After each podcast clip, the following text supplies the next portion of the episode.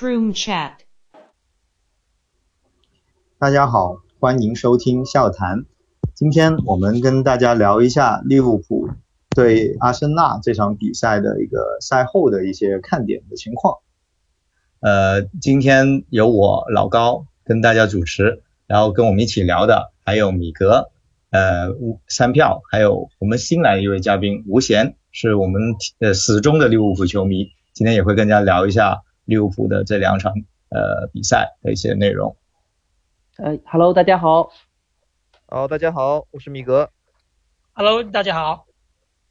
利物浦这一场三比一，呃拿下了阿森纳。呃，很多人呢觉得，呃，这场比赛其实在战术上和用人上都有很多可以讨论的地方。然后其中呢，这个阿森纳这一块，他们首发了新援佩佩，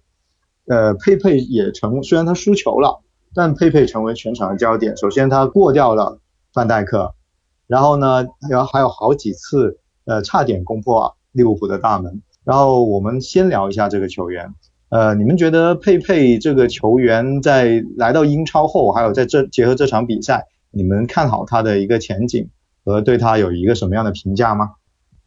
呃，我先说吧，因为我算是半个里尔球迷吧。那个，呃，之前在贝尔萨的赛季买进了，我记得那个那个下窗买进了十七个人，买出了十五个人，呃，然后离其中就是呃前场就买入了那个尼古拉斯佩佩。在那个赛季呢，我记得佩佩他的发挥只能说是中规中矩吧，呃，但是后来贝尔萨下下课以后呢，呃，这个佩佩在上一个赛季可以说是呃混的是风生水起啊，在那个呃整个里尔的四二三一的这个体系里面，呃前场呢是呃之前是雷米，大家比较熟悉，英超球迷比较熟悉的雷米，呃后来呢下半赛季呢可能雷米的主力就丧失掉了，呃成为了那个葡萄呃首发呢是中锋是葡萄牙的小将拉斐尔莱昂。那么佩佩呢是出任四二三一的这个阵型的那个右边前卫的这样一个角色，呃，可能大家会赛后关注数据会觉得，哎，佩佩在有限的出场时间内好像有十二次的过人，呃，目前是暂居英超过人榜的首位，可可能会觉得他是一个呃非常暴力的一个边路突破手，呃，其实呢并不是这样啊，佩佩当然他本身他的脚下的技术啊，包括他的一些转身啊，一个斜呃斜向的切入啊，他都是比较有特点的。但是其实他是一个比较团队型的、比较综合能力比较强的一个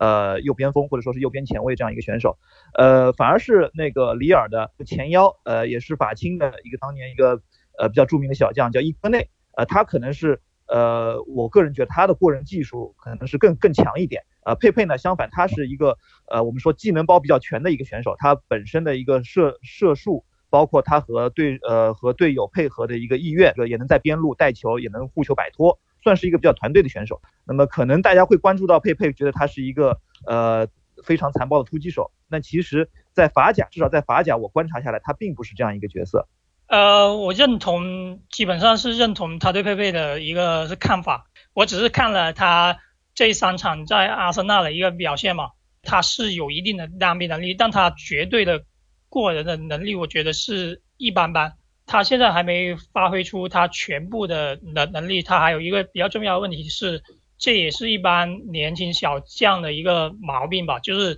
他在场上的心态，我总感觉他有一点点慌，就是没有那种比较有自信的那种感觉。实际上，他还有一个弱点，就是他的一些传球可能会不太好。然后他第二个是弱点的话，他立足的能力可能是还不太够，因为。他上一场对利物浦的话，他他有一个球是比较好的，就是他在反击当中就过了两个人，然后在最后面面对门门将的时候，他去打门的时候就打得非常非常的差，所以这是我对他就是这三场看下来一个感觉。尼古拉斯佩佩他其实有两个比较大的短板，一个就是他的逆足是比较差的，呃，他是呃踢呃右边锋，呃，但是他是逆足右边锋，他他的左脚非常好使。但是他的右脚呢，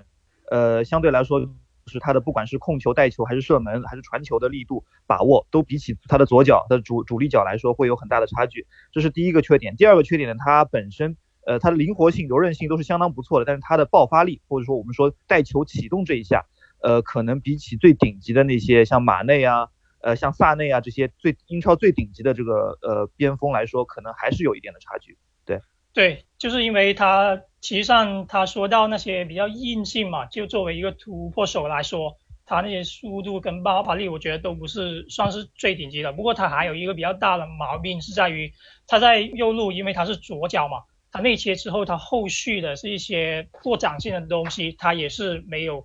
展现出来的。首先呢，我认为，比如说我们说一个非常优秀的呃右边路的逆足右边锋的情况之下，如果给他配一个助攻能力极强的右边后卫，包括帮他拉开球场的宽度，或者是在他带球内切的时候向边路穿插进去策应他的进攻，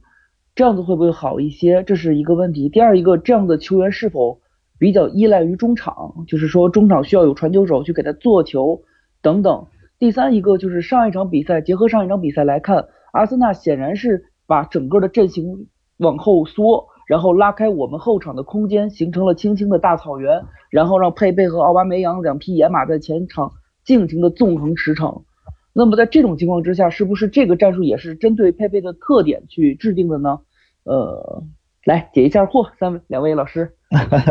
我个人觉得是这样，就是佩佩确实他。因为他是之前也提到，他是一个比较团队的一个呃右边前卫或者是右边锋这样的一位选手，所以说他确实是比较需要呃右路能够有一个助攻意识比较比较出色的一个右边后卫来和他打配合。之前在里尔呢，可能是右边路是呃一位非常实力派的选手吧，应该是土耳其的一位右边右边后卫呃切利克。那么他本身是一个比较有特点的，那他的传中球也呃很准很精准，然后呢他也是比较喜欢插上的一位一位选手。呃，我觉得就是目前啊，因为之前可能看到有阿森纳球迷也在讨论，说我们目前我们我场还不是完全体，因为两位那个年轻的边后卫，呃，右边后卫贝莱林，左边后卫今年新买的蒂尔尼，呃，都是在养伤期间，他们没有办法上场。那我觉得也就就如璇璇说到的，就是可能因为呃目前的边路呃边后卫的这个配置，在一定程度上会限制呃佩佩的一个场上的发挥。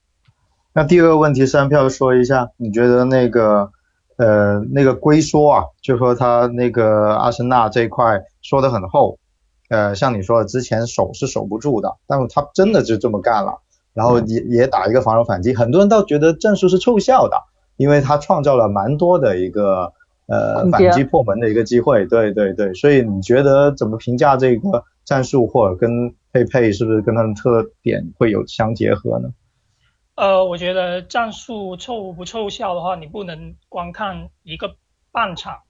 单单只上半场的话，他的那个战术你可以说他是奏效的，但是他上上半场就因为被利物浦嘛，就是的那那一种攻势和压迫之下嘛，还是丢了一个定位球，然后丢了定位球之后，他这种阵阵型如果不立即去调调整的话，就会出现就是带来后续性的一个问题吧。然后，嗯，主要是因为我觉得，呃，还是，嗯，他艾美丽在中场布置方面，我觉得是出了一点点是问题的。他实际上他四个中场里面，他的居中的中中场是那个是那个扎卡跟贡多奇，然后他这两名球员的话，实际上他有一个非常大的毛病，就是在于他们缺乏一些灵活性。对，对。然后他这个问题的话，在托雷拉上场之后嘛。整一个中场嘛，运行起来是比他上半场要好很多的，而且的话，他他这一场其实上也暴露了利物浦他防守其实上也是不稳的。上半场来看的话，阿森纳起码有两次很好的机会没有把握住，就是在这种防守反击下，他仍能获得两次比较错的机会。如果阿森纳攻出来，就比如说在后半段他攻出来之后，他也收获了一个进球，而且他的场面也是比上半场要好很多了。所以我觉得，如果你说单从一个半场上面来看的话，戴美丽的战术，我觉得可能就像别人所说的是凑效的。但是纵观全场来说，我觉得他战术还是存在问题的，就是因为他不敢去攻。嗯，对。因为我看到一种观点啊，就是可能也有也有一种观点，就认为，呃，其实艾米丽的战术是比较成功的，因为他把呃整个内部的空间极度的压缩，就让出整个两条边路，呃，他就是呃就就是让你放传中，利物浦中前场又缺乏高点，虽然后场有高点，对不对？但中前场是缺乏高点的。三十分钟之前不停的看到 T A 还有罗罗布逊两个人不停的在。起四十五度起高球，但是其实往往第一落点都是被呃鲁伊斯呃或者是黄帕帕都给清出去了。那么其实有人就觉得就是这样子，其实这个战术还是比较有针对性的。但是我个人觉得就是说，就像三票说的一样，他放弃了那个反击的一个力度，因为为什么呢？因为他其实这三个这三个中场的配置啊，你会发觉他是没有弹性的，他的整个的一个前场的反击是弹不出去的。为什么呢？你前场只有两个点，你去回顾上半场阿森纳为数不多的这两三次机会，并不是他们，我我可以这样说，并不是靠中场的一个反击三箭齐发、四箭齐发去打出来的。反而是靠前场的一个压迫反抢，而且利物浦自己本身的传导就有一些呃失误，然后造成了呃包括奥巴梅扬的那个吊门，对不对？包括尼古拉斯佩佩，他其实那个反击中他是完全靠个人能力呃加速，然后呃变线，然后最后最后可能造造成了一些威胁。我觉得他并不是因为他的布置多么成功，因为他这个这套阵容，呃这套中场的阵容它是没有弹性的。因为如果你要想要反击能够弹出去的话，你其实起码前面要有三个点。或者是相对来说比较强的中场，我觉得其实托雷拉更符合。如果你想要打反击，那么你其实应该更应该用托雷拉这个点，而不是用。我觉得可以换下呃塞瓦略斯，或者说是呃贡多奇，或者是扎卡其中一个。我是这样，个人是这样看的。这里面的话，它会有两个点，就是它第一个的话就是提到艾美丽的话，他是看到了他利物浦在进攻端的是一些不足，因为就像前面所说的，他。他阿森纳的话就只让利物浦在两两个边就不停的传中，是因为什么呢？是因为他利物浦中场虽然是那个呃什么，他运动能力比较强，但是他在三十米区域，特别在禁区前，他是没有像曼城这种比较细腻的配合。实际上你可以看到，他他是个中场，可以说他是呃他联动性的防防守是比较强的，基本上这四个人都是连成一条弧线。保护的阿森纳的防线，所以他这一点是做的比较好，是好的。然后托雷拉上场之后，阿森纳的中场比起就是他上半场的话，有一个很明显的区别是，托雷拉一上场，从中场直接到锋线的一些向前的直传球是变得非常非非常的多。像上半场的话，基本都是是开大脚，然后就直接到那个角球旗角球旗是那个区域。他这一种战术的话，实际上在踢七人场的时候是非常喜欢用的。这边我想补充几个我自己的观点吧，关于这个阿森纳的战术。首先，如果阿森纳如果他是真的想死守的话，他应该上防守能力更强的托雷拉，而不是上呃其他人，比如说是贡多齐或者是塞瓦略斯，这是一个问题。第二一个，塞瓦略斯在皇马的时候，我观察过这个球员，呃，他的盘带技术。呃，都很有特点，而且现在来看的话，这个球员的这个工作投入也很棒，是一个非常很出色的一个球员。但是在这场比赛之下，很显然被利物浦这个压的还是比较惨的。我觉得艾美丽肯定是有想偷一个的打算，因为很简单，阿里松不在之后，一旦出现了机会，呃，奥巴梅扬和佩佩，我认为把握机会的能力都还是存在的。事实上，利物浦自己也出现了丢球的情况。此外，我觉得还想补充一个点，就是。现在基本上所有人都知道利物浦的前场压迫战术，他的体能在七十五分钟左右会有一个大幅度的下降。当体能出现大幅度下降的时候，这个时候一旦换人，很有可能把利物浦这边打爆。呃，典型例子，比如说像亨德森也好，米尔纳也罢，包括说是像拉拉纳，他们毕竟已经是这个岁数的人了，一旦过了七十五分钟，会有一个体能的临界点。嗯，这是这是我对艾德美丽战术目前的一个看法吧。你说艾美丽她这场布置嘛，我觉得她在中场里面，就比如说她放她放了扎卡跟那个贡多齐嘛，实际上我觉得这就是一个错误。还有克罗普的话，他也也是做了一个比较针对的那个那个布置的，因为你可以回看一下录像嘛，就是你可以看到他塞瓦略斯他一拿球的时候，他亨德森马上就会扑上来。扎卡跟贡贡多奇他们两个是没有完全都没有摆脱能力的，所以我就不不明白，就是他艾美丽会摆一个这样的中场出来跟利物浦来拼。嗯，他其实完全把那个塞瓦略斯暴露在整个那个利物浦其实是比较 physical 的一个一个中场群下了。其实你看昨天，呃，塞瓦略斯，我就说他边路有一个拿球，这可能也是他的一个写照吧。他被压迫了以后，做了一个呃往往中路的一个一个长传球。但最后是被马内截获了。当然，那个球后来马内没有踢，呃，等于是踢踢得太正，呃，也没有发上力，最后被莱诺给没收掉了。但其实整个我觉得就整个上半场，塞瓦略斯处境的一个一个嗯一个缩影吧，可以这样说。对，嗯，对，看来大家对那个艾美丽的一个排兵布阵还是有一点呃争议啊。然后我我就想问一下，因为下一场呃阿森纳会回到主场，呃对对阵他的同城死敌热刺，那你们觉得他还会走这样的一个路线吗？或者说你们感觉会怎么样的一个态势呢？我觉得会排四三三哎，我可能觉得拉卡会首发，拉卡、美羊羊还有呃佩佩三个那个佩佩，这是我个人的哇，那这个很壮观了。三票觉得呢？三票觉得呢？哦，我倒是觉得应该拉卡应该不会首发吧，因为我觉得他艾美丽这个人，对，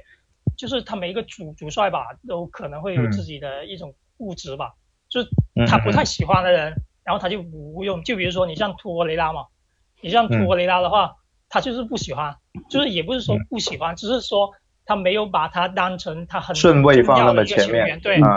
对，就顺位放到那那么前，然后他反而是比较喜欢，就是说。像贡多齐啊，像萨瓦略斯这种，在他眼里看来，用他的话说就是说，这种球员是比较具有饥饿感的，他是比较喜欢这种球球员。对，所以我觉得应该是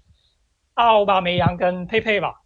我觉得其实阿森纳沿用这场对利物浦的战术是可以的，完全可以，因为很简单，首先第一，热刺的后后后卫线上没有范戴克这么优秀的中后卫，当然你说洛里斯肯定是要比阿德里安要强一些，这个是没有问题的，但如果真的放出青青大草原来。让佩佩和奥巴梅扬两匹马在这冲起来，那这个热刺的后防线就会出事出出事情，我觉得会有这个问题。当然，这个阵容上去打对攻也可以的，而且拉卡泽特放上来，我觉得也可以，就是三个点这么往上冲就行。但是现在就是说，热刺有了这个恩东贝莱之后，呃，整体中场的实力还是像还是比以往要强了不少。觉得不谈太多这一场的，我们你们猜一个比分，就是阿森纳对。热刺会是大比分吗？还是说其实不一定？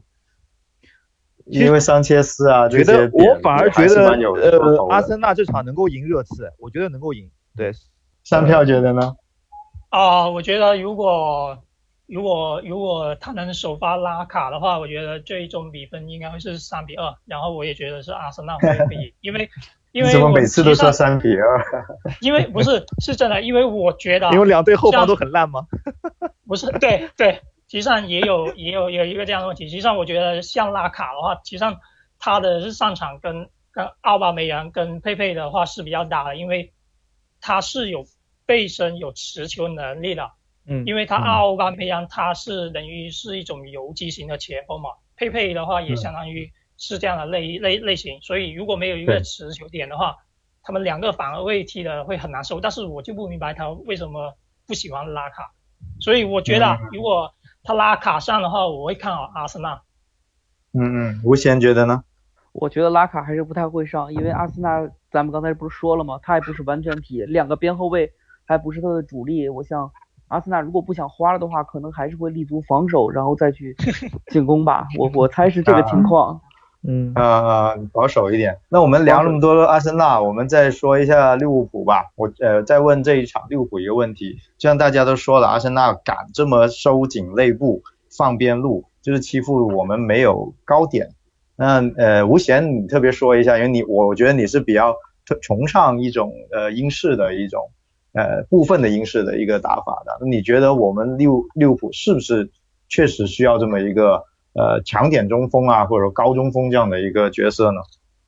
本身来讲的话，我一直觉得说是你如果说是配了两个非常出色的边后卫的话，且不说你是一个优秀的高点中锋，你一定要有一个很不错的强点型前锋，比如某些场次的菲尔米诺能够把这个球给抢进去。而且实际上中利物浦现在的这个中场就是这个三个工兵加一个防守型前锋，那个菲尔米诺我们都很熟悉了，有的时候菲尔米诺往回一拉，把空间拉开了之后让。萨拉赫和马内轮番的去冲击这个禁区，这是很好的一种战术。而且其实萨拉赫和马内的抢点能力都是不错的。在这个情况之下的话，一个高中锋对利物浦来讲并不是必要的。相反，利物浦的这个三个工兵大哥中场，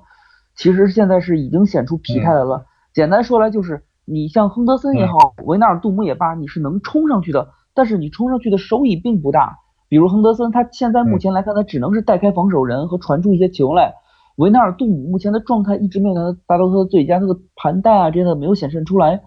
法比尼奥作为防守型中场，一直是坠在最后面的那个，分球和防守做的还不错。